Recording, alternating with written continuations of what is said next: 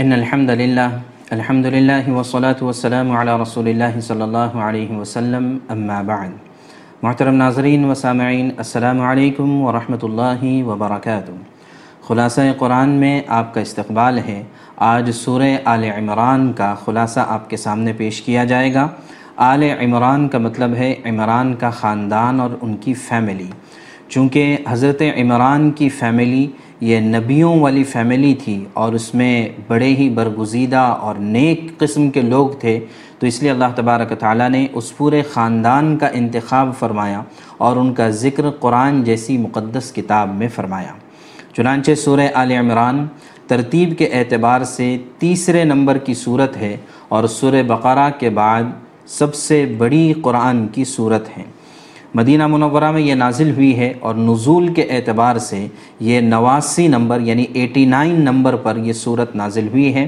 اس میں دو سو آیات ہیں اور بیس رکوع ہیں۔ اس صورت کے بھی وہی فضائل ہیں جو کل سورہ بقرہ کے فضائل بیان کیے گئے تھے، اس لیے کہ سورہ بقرہ اور سورہ آل عمران دونوں کو نور کہا گیا ہے اور کل قیامت میں یہ دونوں کے دونوں بادل کی شکل میں یا سائبان کی شکل میں آ کر اس کی تلاوت کرنے والے کی سفارش کریں گے۔ اور یہ کہ حضرت انس رضی اللہ تعالیٰ عنہ کی روایت بھی گزر چکی ہے کہ صحابہ میں سے جو شخص سورہ بقرہ اور سورہ آل عمران کو سمجھ لیتا تھا تو اس کا درجہ اور مقام صحابہ کے درمیان بھی اونچا ہو جایا کرتا تھا۔ تو لہٰذا یہی تمام فضیلتیں اس صورت کی ہیں۔ اس صورت میں بنیادی طور پر تین باتیں بیان کی گئی ہیں۔ ایک اللہ تبارک تعالیٰ کی وحدانیت کو ثابت کیا گیا ہے اور اس کے بہت سے دلائل دیے گئے ہیں۔ دوسرے نمبر پر اس میں عقید ولا اور برا کو بیان کیا گیا ہے۔ مراد اس سے یہ ہے کہ اے مسلمانوں کا غیر مسلموں سے کیا تعلقات ہونے چاہیے؟ بہت ہی تفصیل کے ساتھ اس میں بیان کیے گئے۔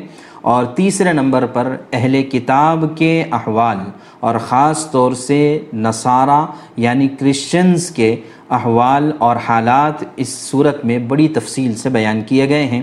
گزشتہ سورہ بقرہ کے اندر یہود کے یعنی جیوز کے حالات بیان کیے گئے تھے۔ بنی اسرائیل کے احوال کا ذکر تھا اور اس صورت میں خاص طور سے کرسچنز یعنی نصارہ کے حالات کو بڑی تفصیل سے بیان کیا گیا ہے۔ چنانچہ آئیے اس صورت پاک کے مضامین کو سمجھنے کی کوشش کرتے ہیں۔ سب سے پہلے یہ صورت شروع ہوتی ہے لام میم سے۔ اللہ لا الہ الا هو الحی القیوم۔ یعنی اللہ تبارک تعالیٰ کی صفات کا اس میں بیان ہے تقریباً چھ آیات میں۔ اور پھر اس کے بعد اللہ تبارک تعالیٰ نے ساتویں آیت میں ایک بڑی اہم بات یہ ارشاد فرمائی کہ اللہ نے یہ قرآن اور اپنی کتاب جو نازل فرمائی ہے اس کی آیات دو طرح کی ہیں۔ ایک وہ آیات ہے جو محکمات کہلاتی ہے اور کچھ آیات ہیں جو متشابہات کہلاتی ہے۔ محکمات کے معنی جن کے معنی بالکل واضح ہے جس کے اندر حلال یا حرام کو بیان کیا گیا ہے، یا واضح احکامات بیان کیے گئے ہیں، جن کے سمجھنے میں کوئی دشواری نہیں ہوتی ہے، ان کو محکمات کہا جاتا ہے۔ اور ان آیات کے بارے میں کہا گیا کہ ہن ام الکتاب، یہی قرآن کی اصل آیات ہے، بلکہ اکثر آیات اسی طرح کی ہے البتہ کچھ آیات ہیں جو متشابہات میں سے ہیں۔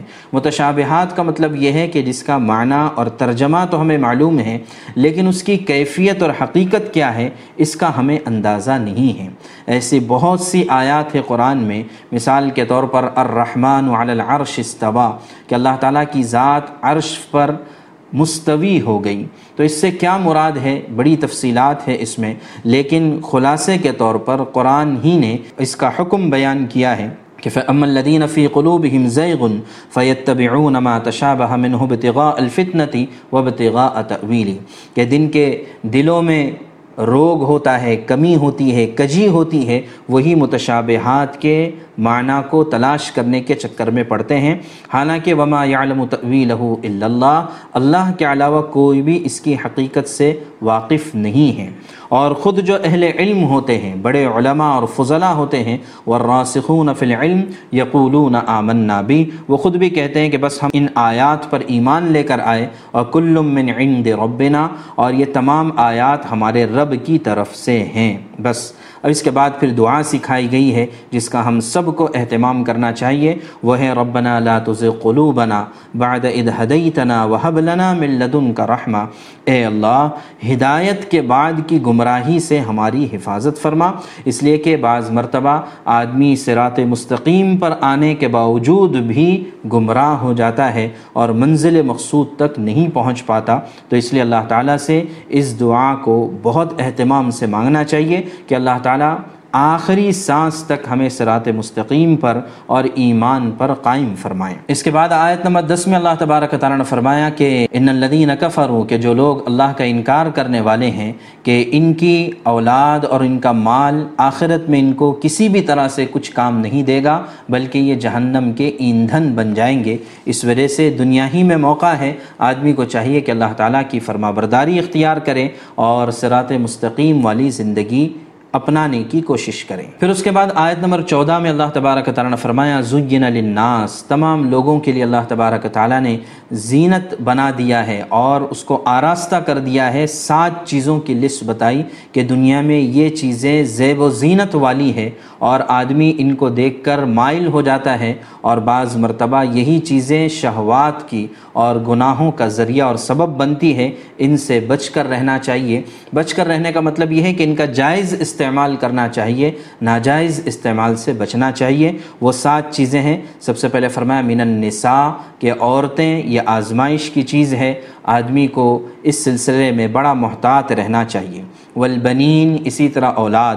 بعض مرتبہ آدمی اولاد کی محبت میں اللہ اس کے رسول صلی اللہ علیہ وسلم کی نافرمانی کرتا ہے، صراط مستقیم سے ہٹ جاتا ہے۔ پھر فرمایا والقناطیر المقنطرہ اور اسی طرح دنیا کی یہ آبادیاں چاہے وہ بلڈنگیں ہوں، چاہے وہ فلائی اوورز اور پل ہو بریجز ہو جتنی بھی ہمیں ترقیاں نظر آتی ہے یہ بھی کہیں نہ کہیں آدمی کو آزمائش میں ڈال دیتی ہیں۔ اسی طرح بعض علماء نے اس کا مطلب بیان کیا ہے کہ سونے چاندی کے زیورات، کہ اس سے بھی آدمی گناہوں کی طرف مائل ہو جاتا ہے اس موقع پر آدمی کو اپنے آپ کو بچانا چاہیے۔ اسی طرح والخیل المسومہ، کہ زین ڈالے ہوئے گھوڑے۔ اس زمانے میں گھوڑے استعمال ہوتے تھے سواری کے لیے۔ ہمارے زمانے میں جو ہے، ہماری اپنی گاڑیاں ہیں، اپنی سواریاں ہیں، اپنے کارز ہیں اپنے بائکس ہیں، اسی طرح اپنے پلینز ہے اور جتنی بھی سواریوں کی چیزیں ہم استعمال کرتے ہیں، یقیناً وہ زینت کی بھی چیز ہے اور آزمائش کی بھی چیز ہے۔ اسی طرح والانعام، کہ آدمی کے اپنے جانور اور چوپائے اور والحرث اور اسی طرح کھیتیاں یعنی پراپرٹی اور جائیداد، یہ سات چیزیں وہ ہیں کہ جو بظاہر دنیا کی زیب و زینت ہے۔ لیکن اللہ تعالیٰ فرماتے ہیں ذالک متاع الحیات دنیا یہ دنیاوی زندگی کی متاع ہے۔ یعنی استعمال کی چیز ہے۔ ان کا جائز استعمال ضرور کرنا چاہیے، لیکن ان کی وجہ سے آدمی کو گناہوں میں مبتلا نہیں ہونا چاہیے۔ اس لیے کہ واللہ عندہ حسن المعاب یہ دنیا میں خوبصورت نظر آنے والی چیزیں جو بھی ہیں، ان سے زیادہ بہتر چیزیں اللہ نے اپنے پاس رکھی ہے جنت میں رکھی ہے تو انسانوں کو چاہیے، ایمان والوں کو چاہیے کہ وہ اس فنا ہونے والی دنیا سے دل نہ لگائے جی نہ لگائے، بلکہ اس آخرت میں ہمیشہ ہمیشہ کی جو نعمتیں ہیں، اس کو حاصل کرنے کی کوشش اور فکر کریں۔ اور یہ کہاں سے پتہ چلے گا؟ تو فرمایا کہ ان الدین عند اللہ الاسلام۔ اللہ کے نزدیک اگر کوئی دین ہے تو وہ دین اسلام ہے۔ اور جو شخص اس کو اختیار کرتا ہے، وہی ابدی سکون میں، دنیا کے اعتبار سے بھی سکون میں اور آخرت کے اعتبار سے بھی سکون میں ہوتا ہے۔ اس کے بعد پھر آیت نمبر چھبیس میں اللہ تبارک تعالیٰ نے اس بات کا صاف طور سے اعلان کر دیا کہ نبی صلی اللہ علیہ وسلم، آپ کہہ دیجیے قل اللہم مالک الملک کہ تمام بادشاہوں کا بادشاہ اگر کوئی ہے تو وہ اللہ تبارک تعالیٰ کی ذات ہے۔ اللہ جس کو چاہتے ہیں حکومت دیتے ہیں اور جس سے چاہتے ہیں حکومت کو چھین لیتے ہیں۔ اور وہ تو عز و منتشا و تو دل و منتشا اللہ جس کو چاہتے ہیں عزت کی بلندیوں پر پہنچا دیتے ہیں اور جس کو چاہتے ہیں اللہ تعالیٰ ذلیل فرما دیتے ہیں۔ تو یہ سارا عزت اور ذلت کا نظام اسی طرح حکومتوں کے آنے اور جانے کا اور لوگوں کے تخت نشین ہونے کا اور حکومت سے گرنے کا یہ سارا نظام اللہ کے ہاتھ میں ہے۔ اللہ تبارک تعالیٰ اپنی قدرت سے اور اپنی حکمت سے اس کو چلاتے ہیں۔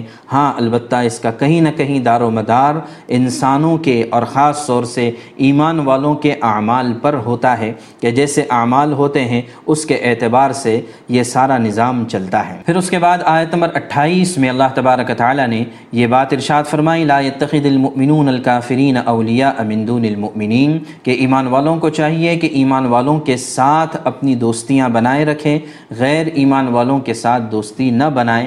غیر ایمان والوں سے مراد یہاں پر کافرین ہے اور کافرین کا مطلب کل بھی بتایا گیا تھا سورہ بقرہ میں، کافرین سے مراد وہ لوگ ہیں جو دین اسلام کو سمجھتے ہیں، اللہ کی وحدانیت اور اللہ کے ایک ہونے کو جاننے کے باوجود ہر دھرمی کی وجہ سے قبول نہیں کرتے ہیں۔ ایمان والوں کو چاہیے کہ ایسے لوگوں سے اپنا دل نہ لگائے، بلکہ ان کے ساتھ یقیناً انسانیت والا سلوک رکھا جائے گا۔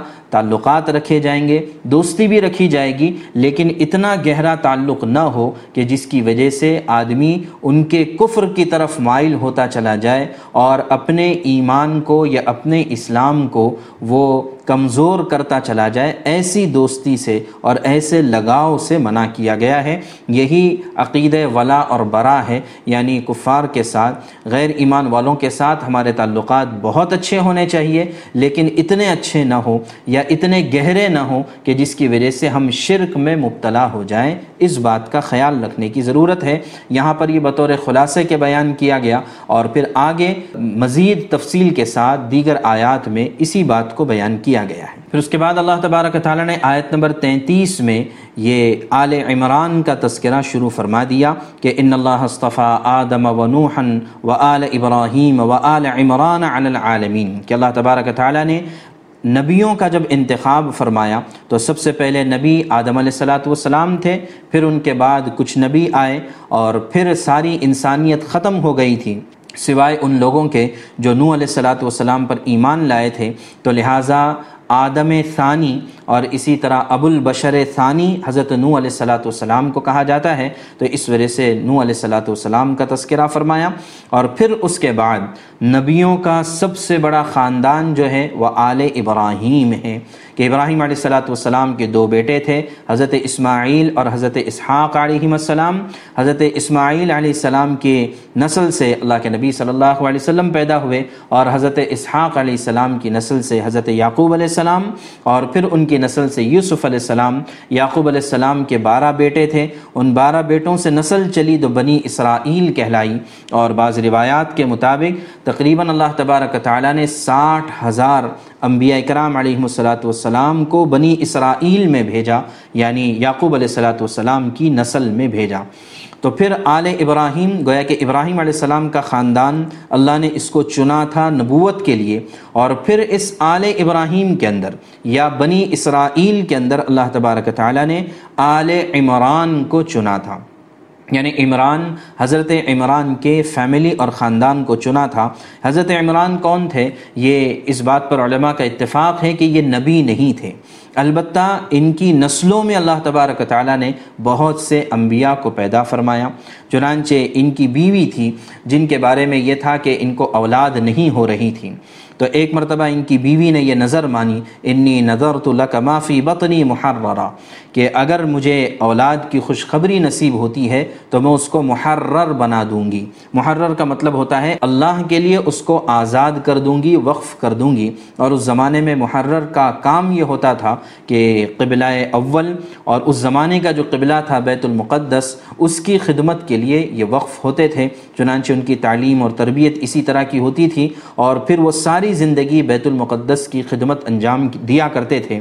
تو ان کی بیوی نے، حضرت عمران کی بیوی نے یہ نظر مانی کہ مجھے اگر اولاد ہو گئی تو میں اسے محرر بنا دوں گی۔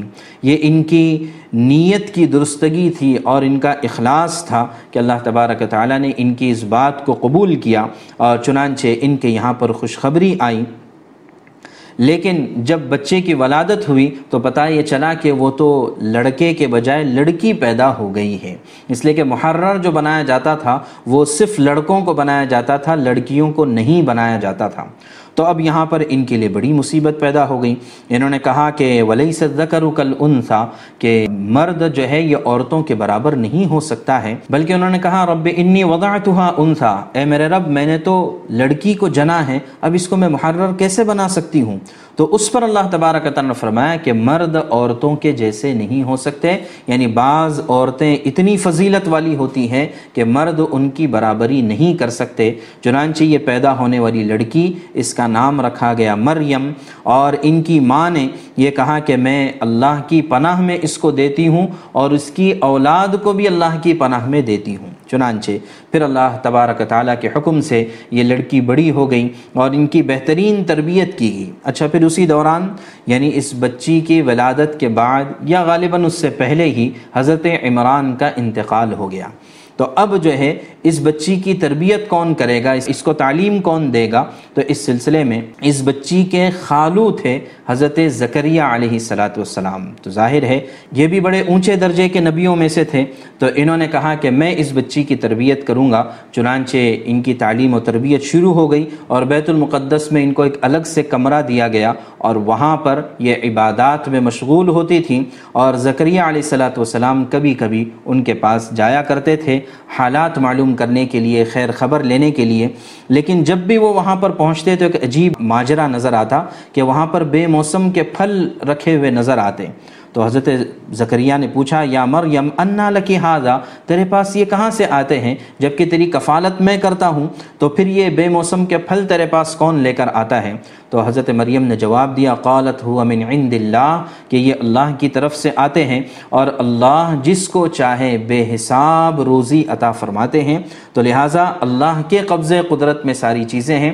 اگر بندہ اللہ کی ذات پر توکل کرتا ہے تو پھر اللہ تبارک تعالی غیب سے اور اپنے خزانوں سے اس کو روزی عطا فرماتے ہیں۔ روزی کا مطلب صرف کھانا پینا نہیں ہے، رزق کا مطلب ہے کہ انسانی تمام ضروریات جس میں کھانا پینا بھی داخل ہے، کپڑا اور لباس بھی داخل ہے، گھر، بار، ساری چیزیں داخل ہے جو انسان کی ضروریات سے متعلق ہے جن کے بغیر زندگی نہیں گزاری جا سکتی ہیں۔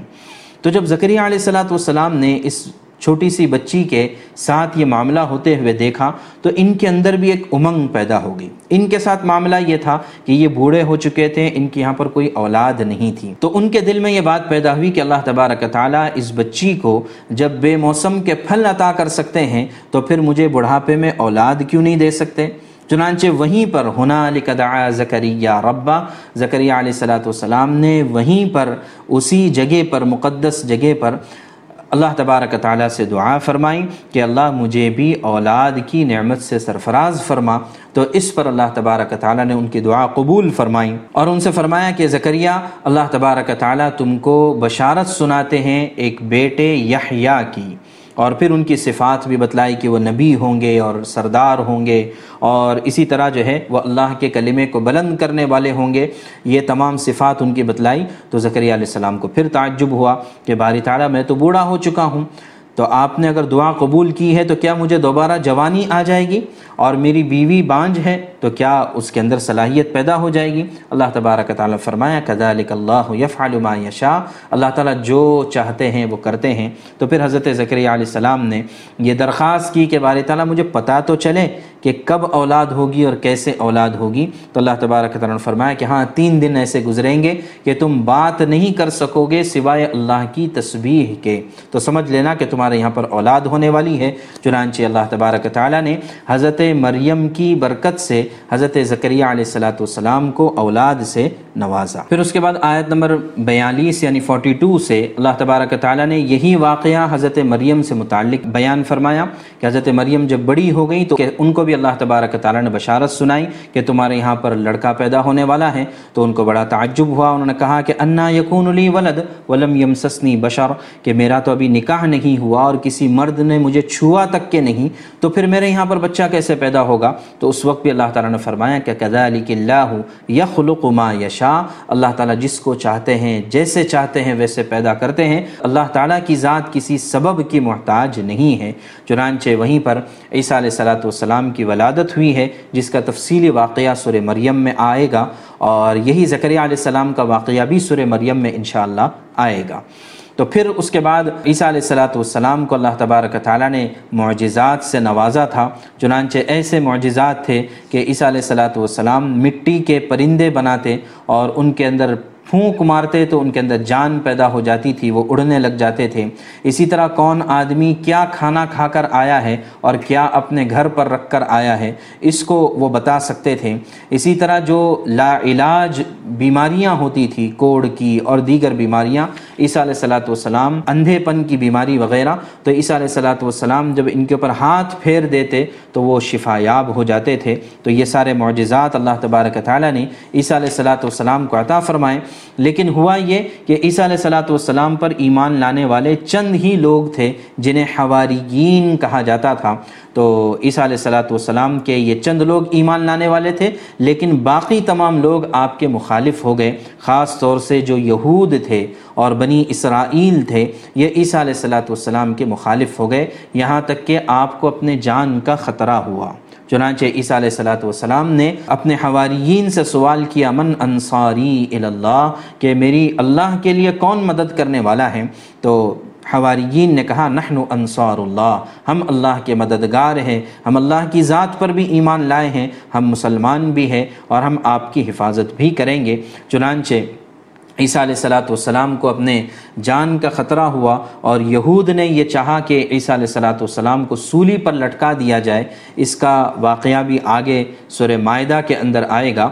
تو وہاں پر ہوا یہ کہ جو عیسیٰ علیہ السلاۃ والسلام کا سب سے بڑا دشمن تھا یہودا کے نام سے یا کوئی اور نام تھا، اللہ تبارک تعالیٰ نے اس کی شکل عیسیٰ علیہ السلام جیسی بنا دی اور لوگوں نے اس کو عیسیٰ علیہ السلام سمجھ کر اس کو اٹھا کر سولی پر چڑھا دیا اور اللہ تبارک تعالیٰ نے عیسیٰ علیہ السلاۃ والسلام کو زندہ سلامت آسمانوں پر اٹھا دیا۔ چنانچہ یہ اہل سنت والجماعت کا عقیدہ ہے، جس کو اللہ تعالیٰ نے آیت نمبر پچپن ففٹی فائیو میں بیان کیا ہے کہ اللہ تبارک تعالیٰ نے عیسیٰ علیہ السلاۃ والسلام کو زندگی عطا فرمائی۔ سب سے پہلے معجزاتی طور پر ولادت عطا فرمائی۔ پھر اس کے بعد زندگی عطا فرمائیں اور پھر ایک عمر کے بعد اللہ تبارک تعالیٰ نے عیسیٰ علیہ السلام کو زندہ آسمان پر اٹھا لیا اور پھر قیامت سے پہلے ایک زمانہ ضرور ایسا آئے گا کہ جس میں عیسیٰ علیہ السلاۃ والسلام دوبارہ اس امت میں امتی بن کر تشریف لائیں گے اور ان کے جو حقیقی اور سچے ماننے والے ہوں گے، یہ سب ان پر ایمان لائیں گے اور سلیب کو ختم کر دیں گے۔ یعنی جو کراس ہے، کرسچنز جس کو مانتے ہیں گلے میں لٹکا ہوا ہوتا ہے، ان کی عبادت گاہوں میں ہوتا ہے، چرچ میں ہوتا ہے۔ اور ان کا عقیدہ یہ ہے کہ عیسیٰ علیہ السلاۃ والسلام کو سولی پر لٹکایا گیا ہے۔ تو یہ ان کی غلط فہمی ہے اور ان کی غلط فہمی کو عیسیٰ علیہ السلاۃ والسلام آ کر دور کریں گے۔ ہم اس پر اللہ تبارک تعالیٰ کا شکر ادا کریں کہ اللہ نے ہمیں ایک ایسا دین اور ایسا مذہب عطا فرمایا ہے کہ جس میں عقیدہ اور ایمان بالکل واضح ہے کسی بھی طرح کی پریشانیاں اور الجھنیں اس میں نہیں ہیں۔ برخلاف عیسائیت کے کہ وہ ایک خدا کو بھی مانتے ہیں اور تین کو بھی مانتے ہیں۔ وہ کہتے ہیں تین ایک ہے، ایک تین ہے۔ یہ ایک ایسی گتھی ہے کہ دنیا کے سارے ریاضی دان اور میتھمیٹیشنس جو ہے، مل کر بھی اس کو سلجھا نہیں سکتے ہیں کہ ایک تین کیسے ہیں اور تین ایک کیسے ہیں۔ بہرحال تو عیسیٰ علیہ السلاۃ والسلام کو زندہ سلامت آسمان پر اٹھا لیا گیا اور پھر اس کے بعد دوبارہ قیامت سے پہلے یہ دنیا میں تشریف لانے والے ہیں۔ پھر اس کے بعد آیت نمبر 64 سے اللہ تبارک تعالیٰ نے اہل کتاب کو خطاب کیا ہے۔ اہل کتاب، قل یا اہل الکتاب، اے کتاب والوں تو اب کتاب والوں سے کون مراد ہے؟ جمہور مفسرین کی رائے تو یہی ہے کہ اہل کتاب سے مراد یہود اور نصارہ ہے یعنی جیوز اور کرسچنز ہیں۔ اس لیے کہ موسیٰ علیہ السلاۃ والسلام پر تورات نازل ہوئی، عیسیٰ علیہ السلام پر انجیل نازل ہوئی۔ تو لہٰذا یہ دونوں کی دونوں کتاب والے ہیں۔ تو ان کو اللہ تبارک تعالیٰ نے مخاطب کیا ہے اور ان کو بہت ساری چیزیں سمجھانے کی کوشش کی ہیں۔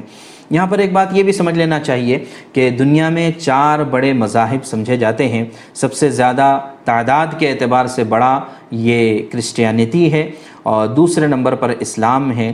پھر اس کے بعد ہندوازم آتا ہے۔ اس کے اندر بہت سارے الگ الگ فرقے ہیں۔ اور پھر سب سے پرانا مذہب جو سمجھا جاتا ہے وہ جوڈائزم ہے، یہودیت ہے۔ تو عجیب بات ہے کہ قرآن میں یہودیت کا بھی ذکر ہے، نصرانیت کا بھی ذکر ہے، لیکن ہندوازم کا ذکر نہ ہو، ایسے کیسے ہو سکتا ہے؟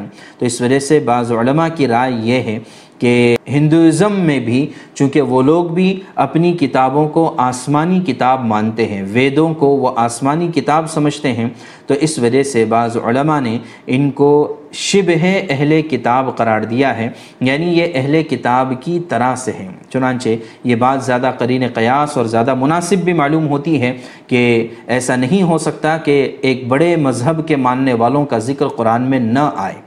تو اس وجہ سے یہاں پر اہل الکتاب سے اس وقت یہودی بھی مراد ہوں گے، نصرانی بھی مراد ہوں گے اور ہمارے ہندو بھائی بھی مراد ہوں گے۔ تو ان کے بارے میں اللہ تبارک تعالیٰ نے فرمایا، تعالوا الى کلمت سواء بیننا و بینکم کہ آپس میں یہ کیسے رہنا چاہیے تمام مذہب کو ماننے والے۔ ظاہر ہے کہ اسلام کی یہ خصوصیت ہے کہ وہ دیگر مذاہب کے وجود کو تسلیم کرتی ہے۔ یقیناً یہ اس بات کا ہم عقیدہ ضرور رکھتے ہیں کہ ہمارا عقیدہ سب سے زیادہ درست اور صحیح ہے، لیکن اس کے ساتھ ساتھ اگرچہ دیگر مذاہب کے ہم عقیدوں کو درست نہیں مانتے، لیکن ان کے وجود کو ہم تسلیم کرتے ہیں۔ اس لیے کہ قرآن نے کہا، لکم دین حکم ولی دین، کہ تمہارے لیے تمہارا مذہب، تمہارا دھرم، تمہارا دین ہے اور میرے لیے میرا مذہب ہے۔ تم اپنے مذہب پر عمل کرو، میں اپنے مذہب پر عمل کروں گا۔ البتہ اگر ہم ایک ایسی سوسائٹی میں رہتے ہیں جہاں پر الگ الگ مذہب کے ماننے والے لوگ رہتے ہیں، جیسے ہمارے یہاں ہندوستان میں مختلف مذاہب اور تہذیبوں کا گہوارہ ہے تو ایسے موقع پر قرآن کی تعلیمات بہت ہی زیادہ روشن اور بہت ہی زیادہ واضح ہے کہ اللہ تعالیٰ فرماتے ہیں، تعالوا الى کلمت سوا بیننا و بینکم، کہ اے اہل کتاب آ جاؤ سب کے سب ایک ایسے بات کی طرف، ایک ایسے کلمے کی طرف جو ہم سب کے درمیان مشترک ہے، سب اس کو مانتے ہیں۔ وہ کیا ہے؟ کہ اللہ نعبد الا اللہ، کہ ہم اللہ کے علاوہ کسی کی عبادت نہیں کریں گے۔ ٹھیک ہے، ہمارے درمیان جو بھی اختلافات ہے لیکن اگر آپ یہودیوں کی کتاب اٹھا کر دیکھیں گے تو اس میں بھی توحید ملے گا، ایک اللہ کی عبادت کا ذکر ملے گا۔ اگر عیسائیوں کی کتاب اٹھا کر دیکھیں گے، وہاں پر بھی ایک اللہ کی عبادت کا ذکر آئے گا۔ اور ہندوؤں کی کتاب بھی اٹھا کر دیکھیں گے، ویدوں میں خاص طور سے آپ کو ایک اللہ کی عبادت کا تذکرہ ضرور ملے گا۔ تو لہٰذا جو ہمارے درمیان چیزیں کامن ہیں اور جو سملیرٹیز ہے اس پر ہم آ کر متفق ہو جائیں۔ پھر بعد میں جو اختلاف کی چیزیں ہیں ان کو بعد میں رکھا جائے گا۔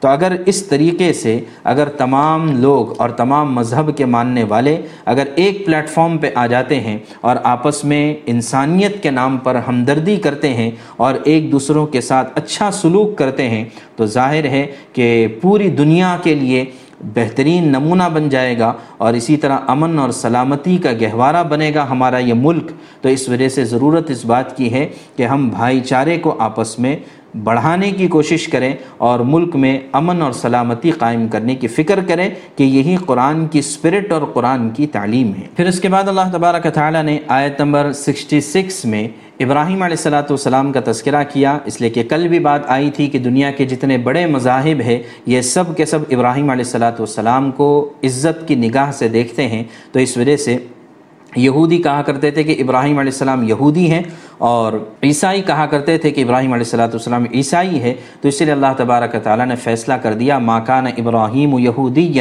ولا نصرانی ولا کن کان حنیف مسلمہ ابراہیم علیہ السلام نہ یہودی تھے، نہ نصرانی تھے، بلکہ وہ تو حنیف اور مسلم تھے۔ حنیف کا مطلب ہے تمام معبودان باطلہ سے ہٹ کر ایک کی طرف متوجہ ہونے والا۔ اور مسلم کے معنی آتے ہیں اپنے آپ کو اللہ کے تابع اور سپرد کر دینے والا۔ تو لہٰذا ابراہیم علیہ السلام یہ تھے تو ہم سب کو حنیف اور مسلم بننے کی ضرورت ہے۔ اگر ہم یہ بن گئے، تو پھر جو ہے، ہم کامیاب ہو جائیں گے۔ پھر اس کے بعد کئی آیات تک اللہ تبارک تعالیٰ نے اہل کتاب کو الگ الگ انداز سے سمجھانے کی کوشش کی ہے۔ پھر اس کے بعد آیت نمبر ایک سو دو سے اللہ تبارک تعالیٰ نے خود مسلمانوں کو سمجھانے کی کوشش کی ہے کہ مسلمانوں کو چاہیے کہ واطسم و بحب اللہ جمی ولا تفرق کہ آپس میں یہ اتحاد پیدا کریں اور آپس میں اختلاف نہ کریں اور آپس میں جماعتیں نہ بنائیں، بلکہ سب کے سب ایک اللہ کی رسی کو مضبوطی سے پکڑنے والے بن جائیں۔ جائیں یعنی قرآن پاک کو پکڑنے والے بن جائیں۔ تو دیکھیے، یہ ہے قرآن کی تعلیم کہ مختلف مذہب والوں کو بھی جوڑنے کا کام کرتی ہے اور خود ایمان والوں کو بھی جوڑنے کی تاکید اور ہدایت کرتی ہے۔ اور پھر یہ جوڑ باقی کیسے رہے گا؟ اس کے لیے بتایا کہ اصل تمہارا جو مشن اور مقصد ہے، اس کو سامنے رکھنا پڑے گا کہ تمہارا مقصد ہے کن تم خیر امت اخرجت للناس، تم بہترین امت ہو، تم لوگوں کو نفع پہنچانے کے لیے بنائے گئے، نکالے گئے، بھیجے گئے ہیں۔ تو لہٰذا تمہارا کام ہے تأمرون بالمعروف و تنہون عن المنکر، کہ تمہیں نیکیوں کو پھیلانا چاہیے اور برائیوں سے روکنا چاہیے۔ یہ آیت نمبر 110 میں اللہ تبارک تعالیٰ نے یہ بات ارشاد فرمائی۔ اور پھر آگے اہل کتاب سے متعلق ہی فرمایا کہ جب انہوں نے اپنے بھیجے جانے کے مقصد کو پورا نہیں کیا، تو اللہ تبارک تعالیٰ نے ان کو دنیا میں بھی ذلیل و خوار کر دیا اور یہ صراط مستقیم سے ہٹ گئے۔ یہاں تک کہ انہوں نے وَيَقْتُلُونَ الْأَنبِيَاءَ بِغَيْرِ حق کہ انہوں نے سچائی کے سب سے بڑے سپوت یعنی انبیاء اکرام علیہ الصلاۃ والسلام کو بھی قتل کر دیا۔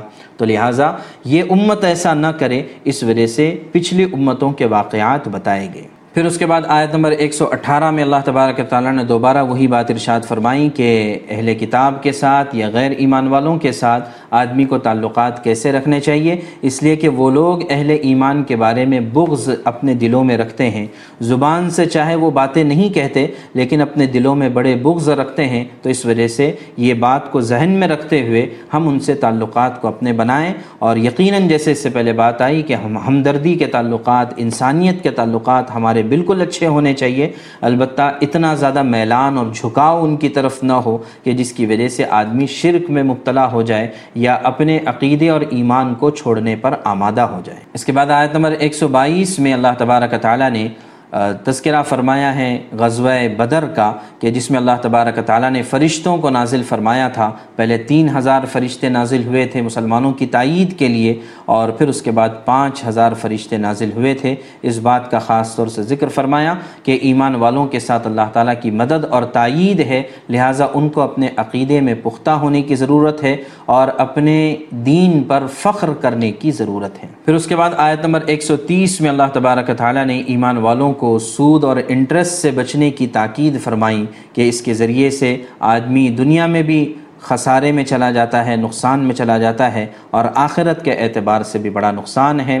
پھر اس کے بعد ایمان والوں کی صفات بیان فرمائی کہ ایمان والے تو وہ ہوتے ہیں جو دکھا کر بھی اور چھپا کر بھی دونوں طرح اللہ کے راستے میں خرچ کرتے ہیں۔ اسی طرح اپنے غصے پر قابو رکھتے ہیں، کنٹرول رکھتے ہیں اور لوگوں کو درگزر اور معاف کرتے ہیں۔ یہ ایمان والوں کی شان ہے، یہ محسنین کی احسان کرنے والوں کی شان ہے، جن کو اللہ تعالیٰ پسند فرماتے ہیں۔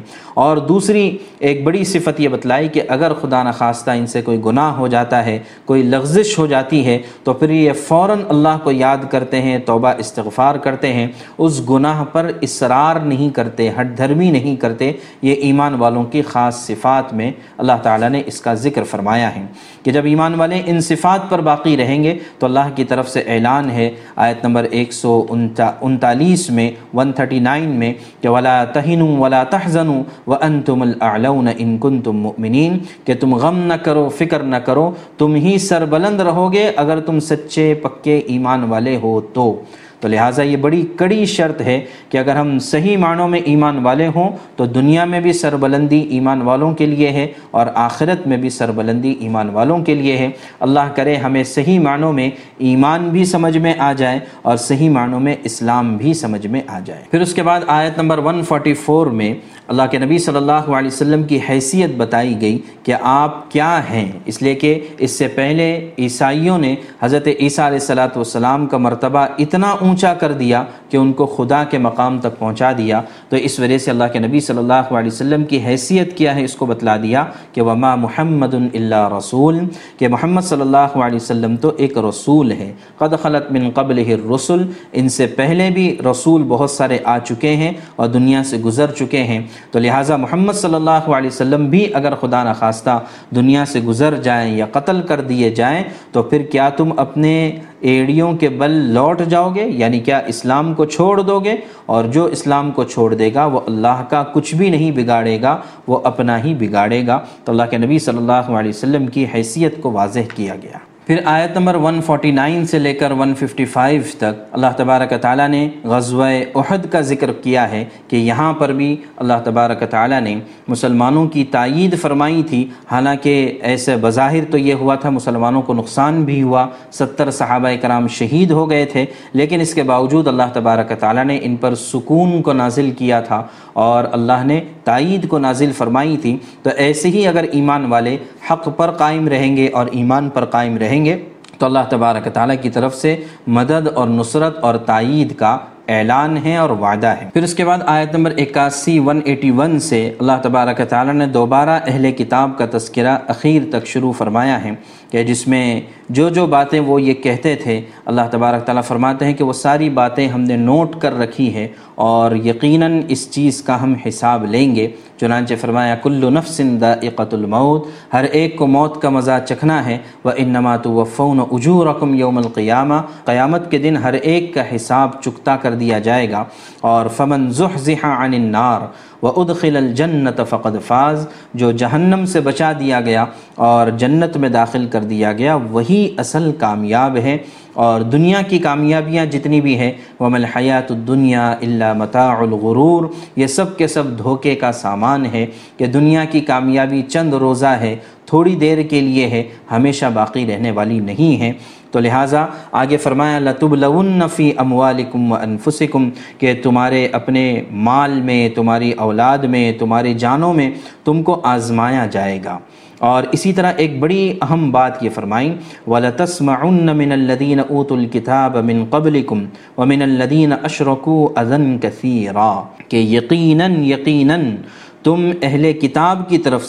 اور مشرقین کے طرف سے بہت سی باتیں سنو گے جو تم کو تکلیف پہنچائے گی۔ چنانچہ اس وقت ہمارے حالات کا اگر جائزہ لیں تو ہمارے سامنے یہ چیزیں آ رہی ہے کہ کبھی مسلمانوں کو بدنام کرنے کی کوشش ہوتی ہے، کبھی اللہ کے نبی صلی اللہ علیہ وسلم کی ذات اقدس پر کیچڑ اچھالنے کی کوشش ہوتی ہے، آپ کے ساتھ بدتمیزی کی جاتی ہے۔ آپ کے بارے میں غلط الفاظ کہے جاتے ہیں کہ جن کو سننا بھی ہمارے لیے گوارا نہیں ہوتا۔ تو اللہ تعالیٰ فرماتے ہیں وَلَتَسْمَعُنَّ کہ ضرور بھی ضرور تم کو ایسی تکلیفیں دی جائیں گی۔ تو اس موقع پر کیا کرنا چاہیے؟ فرمایا کہ ان تصبروا و تتقو فن ذلك من عزم الامور۔ اگر تم صبر سے کام لیتے ہو اور تقوی اختیار کرتے ہو، تو پھر یہ بہت بڑے کاموں میں سے ہیں۔ تو لہٰذا ایسے موقع پر آدمی کو مشتعل نہیں ہو جانا چاہیے ریاکٹ جلدی سے نہیں کرنا چاہیے۔ اس لیے کہ سامنے والے خود یہ چاہتے ہیں کہ مسلمان اس پر ریاکٹ کریں اور مسلمان جو ہے اس پر ہنگامہ کریں اور پھر اس ہنگامے کے نتیجے میں مسلمانوں پر کیس ڈالے جائیں۔ ان کی پکڑ دھکڑ کی جائے اور ایسا ہی ہو رہا ہے کہ جس نے کہا ہے اس پر تو کوئی کاروائی نہیں ہو رہی ہے اور جو اس کے خلاف احتجاج کر رہے ہیں، آج ان کے خلاف کاروائیاں ہو رہی ہیں۔ تو اس وجہ سے ہم کو چاہیے کہ ریاکشن نہ دکھاتے ہوئے ہم اللہ کے نبی صلی اللہ علیہ وسلم کے پیغام کو کتنا عام کر سکتے ہیں۔ ان لوگوں تک بھی پہنچانے کی کوشش اور فکر کریں اور ان کے علاوہ یہ تو جان بوجھ کر ایسا کرتے ہیں، لیکن ان کے علاوہ ایک بہت بڑا طبقہ ہے، جو کامن مین کا طبقہ ہے، جو کامن اور سول سوسائٹی ہے۔ ان تک اللہ کے نبی صلی اللہ علیہ وسلم کی اور اسلام کی دعوت صحیح معنوں میں پہنچی ہی نہیں ہے۔ تو لہٰذا اگر ہم اس بات کی کوشش کریں گے کہ ان سے ریئیکٹ نہ ہوتے ہوئے، مشتعل نہ ہوتے ہوئے، اگر ہم نے مثبت انداز میں پازیٹیو طریقے سے اگر اس کمیونٹی کو مخاطب کیا اور اس تک جو ہے دین کی بات کو پہنچایا، تو یہ میں سمجھتا ہوں کہ بہت ہی آسان طریقہ ہوگا ان سے بدلہ لینے کا کہ ان کو جب خود حق بات سمجھ میں آ جائے گی، وہ اس حق کو قبول کریں گے۔ اور چنانچہ اس وقت بے شمار لوگ بغیر ہمارے پاس کسی منظم دعوتی نظام کے لوگ جوق در جوق مسلمان ہو رہے ہیں، اسلام کو قبول کر رہے ہیں صرف اور صرف اسلام کی حقانیت کی وجہ سے۔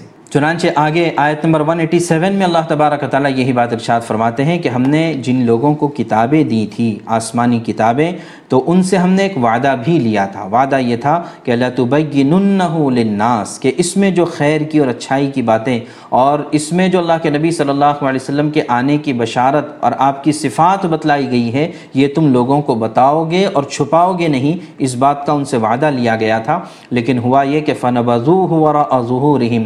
للناس بھی ثمن قلیلا کہ انہوں نے اس کو اپنے پسے پشت ڈال دیا اور جو ہے اپنے لوگوں کی بدنامی کے ڈر سے انہوں نے ان شلوکوں کو، ان آیات کو گویا کہ چھپا دیا، تو یہ ان کا جرم ہے۔ پھر اس کے بعد آخری رکو شروع ہوتا ہے سورہ آل عمران کا، آیت نمبر 190 سے لے کر 200 تک۔ یہ رکو بڑا ہی دلچسپ رکو ہے۔ اس میں بہت ہی اہم چیزیں بتائی گئی ہے دل یہ چاہتا ہے کہ پورا رکو کا ترجمہ کیا جائے، لیکن زیادہ بہتر یہ ہے کہ ہر آدمی اب جو ہے اس کا ترجمہ ضرور دیکھ لے، یہ آیت شروع ہوتی ہے کہ بے شک اللہ تبارک تعالیٰ کے زمینوں اور آسمانوں کے پیدا کرنے میں اور دن اور رات کے آنے جانے میں بڑی نشانیاں ہیں عقل مندوں کے لیے۔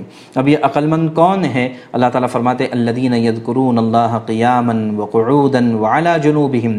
عقل مند وہ ہیں کہ جو اللہ تعالیٰ کو یاد رکھتے ہیں، صرف اللہ کو یاد کرتے نہیں، بلکہ اللہ تعالیٰ کو یاد رکھتے ہیں کھڑے ہونے کی حالت میں بھی، بیٹھے ہونے کی حالت میں بھی، لیٹے ہوئے ہونے کی حالت میں بھی، وَيَتَفَكَّرُونَ فِي خَلْقِ السَّمَاوَاتِ وَالْأَرْضِ اور زمین اور آسمان کے پیدا کیے جانے میں غور و فکر کرتے ہیں۔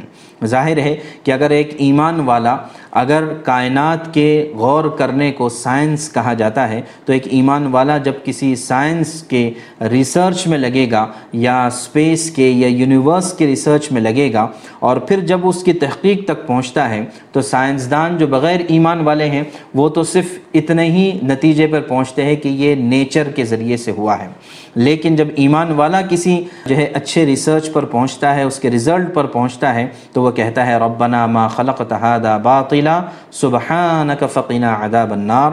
اے ہمارے رب، تو نے یہ چیز بیکار نہیں پیدا کی۔ چنانچہ بے شمار چیزیں ہم کو ہمارے آس پاس نظر آتی ہے۔ ہر چیز کو اللہ نے کسی حکمت کے تحت پیدا فرمایا ہے، تو لہٰذا جب آدمی غور و فکر کرتا ہے کائنات میں، تو اس کے ایمان میں اضافہ ہوتا ہے۔ اور پھر نتیجے کے طور پر آدمی یہ کہتا ہے، سبحانک، اے اللہ، تیری ذات پاک ہے، بس جہنم کے آگ سے مجھے بچا دینا۔ پھر اس کے بعد اللہ تبارک تعالیٰ کی بارگاہ میں دعائیں ذکر کی گئی ہیں۔ آگے پھر اللہ تبارک تعالیٰ نے یہ بات ارشاد فرمائی کہ ان دعا مانگنے والوں کی دعاؤں کو ہم قبول کرتے ہیں اور قبول کرنے کے بعد ان کو جنت میں داخل کریں گے، جہاں پر بہتی ہوئی نہریں ہوں۔ گی اور اللہ کے یہاں پر اس کا بہترین بدلہ ہے۔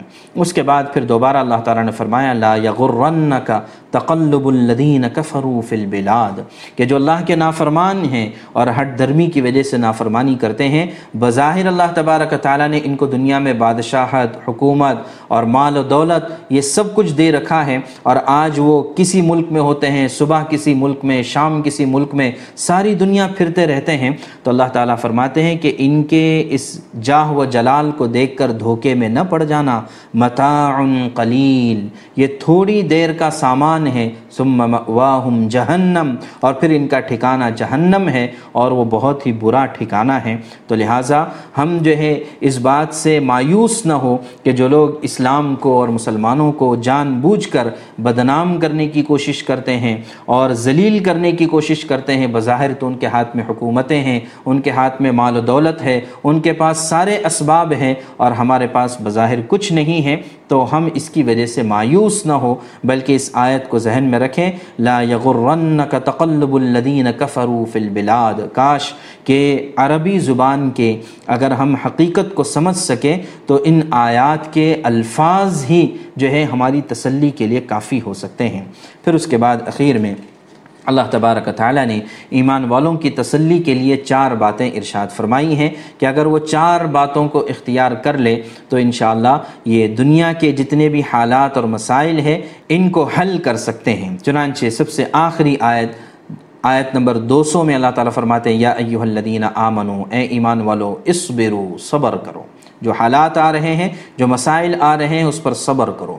وصابرو اور دوسرا کام یہ بتایا کہ دوسروں کو بھی صبر پر ابھارو۔ اس لیے کہ آدمی خود تو صبر کر لیتا ہے، لیکن بعض مرتبہ اپنے دوست، احباب اور جاننے والے وہ اشتعال میں آ جاتے ہیں اور وہ چاہتے ہیں کہ نہیں، بدلہ لیا جائے اور احتجاج کیا جائے۔ اور پتہ نہیں جو ہے کتنی ساری چیزیں آدمی کرنا چاہتا ہے۔ تو فرمایا کہ دوسرا کام یہ ہے کہ ان کو بھی صبر کی تلقین کرو۔ اور تیسری بات بڑی اہم ارشاد فرمائی کہ وہ رابطو اور جو ہے مرابط بنو یا مرابطہ اختیار کرو۔ مرابطہ کے معنی آتے ہیں اسلامی سرحدوں کی حفاظت کرنا۔ تو اسلامی سرحدوں کی جب آدمی حفاظت کرے گا تو دشمن اسلامی ملک میں اور اسلامی سرحد میں اندر داخل نہیں ہو پائے گا۔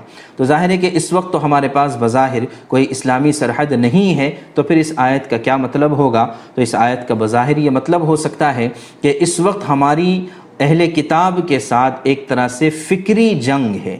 باقاعدہ ظاہری جنگ نہیں ہے لیکن فکری جنگ چل رہی ہے ان کی طرف سے یہ کوشش ہوتی ہے کہ مسلمانوں کو بدنام کیا جائے، مسلمانوں کے احکامات اور مسلمانوں کی شریعت میں دخل اندازی کی جائے اور مسلمانوں کے ایسے مسائل کو ایشوز کو اٹھایا جائے جو ان کو تکلیف دینے والے ہوں۔ جیسے تین طلاق کا مسئلہ یا اور دیگر مسائل کو اٹھایا جاتا ہے تاکہ اس کے ذریعے سے مسلمانوں کو اذیت دی جائے، تکلیف دی جائے تو فکری اعتبار سے ان کو مغلوب کیا جائے۔ تو مسلمانوں کو چاہیے کہ وہ اپنی جو ہے اسلام سے متعلق فکری جو جنگ چل رہی ہے، اس میں اپنی سرحدوں کو مضبوط کریں یعنی خود بھی اسلام کے بارے میں صحیح معلومات حاصل کریں، اسلام پر اطمینان ہو، شرح صدر ہو، اور اسی طرح جو ہے دل میں ایمان گھر کر گیا ہو، اور اسلام کے بارے میں ساری معلومات ان کے پاس ہو، تو پھر انشاءاللہ جو ہے یہ ایمان سے نہیں بھٹکیں گے۔ تو لہٰذا لہٰذا بہت زیادہ ضرورت اس بات کی ہے کہ ہم خود اسلام کو سمجھنے کی اور اس کی حکمتوں کو جاننے کی کوشش کریں۔ افسوس اس وقت یہ ہے کہ ہم خود اسلام کو سمجھے ہوئے نہ ہونے کی وجہ سے لوگ اسلام کے بارے میں جب کوئی بات کہتے ہیں یا جب کوئی بات پوچھتے ہیں تو ہمارے پاس کوئی جواب نہیں ہوتا ہے۔ تو اس وجہ سے مسلمانوں کو چاہیے کہ وہ اپنی فکری جنگ میں اپنے سرحدوں کو مضبوط کریں۔ اور چوتھی بات ارشاد فرمائی، واتقوا اللہ اللہ تعالیٰ سے ڈر کر اور پرہیزگاری والی زندگی گزاریں، لعلکم تفلحون، کہ اس کے ذریعے سے اللہ تبارک تعالیٰ تمہیں ضرور کامیاب کریں گے۔ فلاح کا لفظ جو قرآن میں آتا ہے، وہ صرف کامیابی، آخرت کی کامیابی کو فلاح نہیں کہتے، بلکہ دنیا کی بھی کامیابی اور آخرت کی بھی کامیابی دونوں کے مجموعے کا نام فلاح ہوتا ہے۔ تو اللہ تبارک تعالیٰ نے اس آخری آیت میں فلاح کا وعدہ کیا ہے، یہ اسی وقت پورا ہوگا جبکہ ہم یہ چار کام کرنے والے بن جائیں۔ خود صبر کریں، دوسروں کو صبر پر آمادہ کریں اور اسلام کے بارے میں خود مطمئن ہو جائیں اور دوسروں کے اشتعال دلانے کی وجہ سے ہم مشتعل نہ ہوں اور تقوی اختیار کرنے والے بن جائیں۔ تو اس سے اللہ تبارک تعالی ہمیں دنیا میں بھی سربلندی اور کامیابی عطا فرمائیں گے اور آخرت میں بھی کامیابی اور سکسس عطا فرمائیں گے۔ اور یہ جو مہینہ اللہ تبارک تعالیٰ نے عطا فرمایا ہے یہ مہینہ ہی تقوی والا مہینہ ہے۔ اس لیے کہ روزے کا مقصد ہی اللہ تعالیٰ نے بتلایا، لعلکم تتقون۔ روزہ اس لیے تاکہ تم پرہیزگار بن جاؤ، متقی بن جاؤ۔ تو لہٰذا دن میں روزہ رکھنا ہے۔ روزہ صرف کھانے پینے کو چھوڑ دینے کا نام نہیں ہے، بلکہ پورے جسم کا روزہ آنکھ کا بھی، کان کا بھی، زبان کا بھی، خیالات کا بھی، سب چیزوں کا روزہ ہو اور پھر رات کی تراویح میں آدمی کھڑا ہو اور قرآن کو دل سے سنے تو انشاءاللہ وہ وہ ایمان اس کے دل میں اور اندر میں راسخ کر جائے گا، قرآن کی محبت پیدا ہوگی اور پھر جو ہے آدمی دینی معلومات کو حاصل کرے گا تو انشاءاللہ اطمینان قلب ہو جائے گا۔ تو بہرحال یہ سورہ آل عمران کا اختتام ہے۔ ہم نے دیکھا پہلی صورت سورہ بقرہ میں اللہ تعالیٰ نے مجموعی طور پر یہودیوں کا ذکر کیا اور سورہ آل عمران میں مجموعی طور پر نصارہ کا ذکر کیا۔ یہ دونوں بڑی قومیں ہیں۔ اس وقت ساری دنیا کی سلطنت اور طاقتیں انہی دونوں قوموں کے پاس ہے بظاہر دکھنے میں تو عیسائیوں کے پاس ہے امریکہ کے پاس ہے لیکن اس کے پیچھے جو لابی ہے، وہ یقیناً جیو لابی کام کرتی ہے، یہودیوں کی ساری لابی کام کرتی ہے۔ تو ان دونوں صورتوں کو اگر ہم صحیح معنوں میں اچھی طرح سے سمجھ لیں تو ہمیں یہ بھی پتہ چلے گا کہ ان قوموں کے ساتھ ہمارے تعلقات کس طرح سے ہونے چاہیے، انفرادی طور پر بھی کیسے ہونا چاہیے اور اجتماعی اور ایز اے کمیونٹی ہمارے تعلقات کیسے ہونا چاہیے، ان دونوں صورتوں کے ذریعے ہمیں سمجھ میں آئیں گے۔ اللہ تبارک تعالی ہمیں کہنے سننے سے زیادہ عمل کی توفیق عطا فرمائیں اور قرآن پاک کو صحیح طور پر سمجھنے کی، اس پر عمل کرنے کی اور ساری دنیا تک اس کو پہنچانے کی توفیق عطا فرمائیں و آخر دعوانا ان الحمد للہ رب العالمین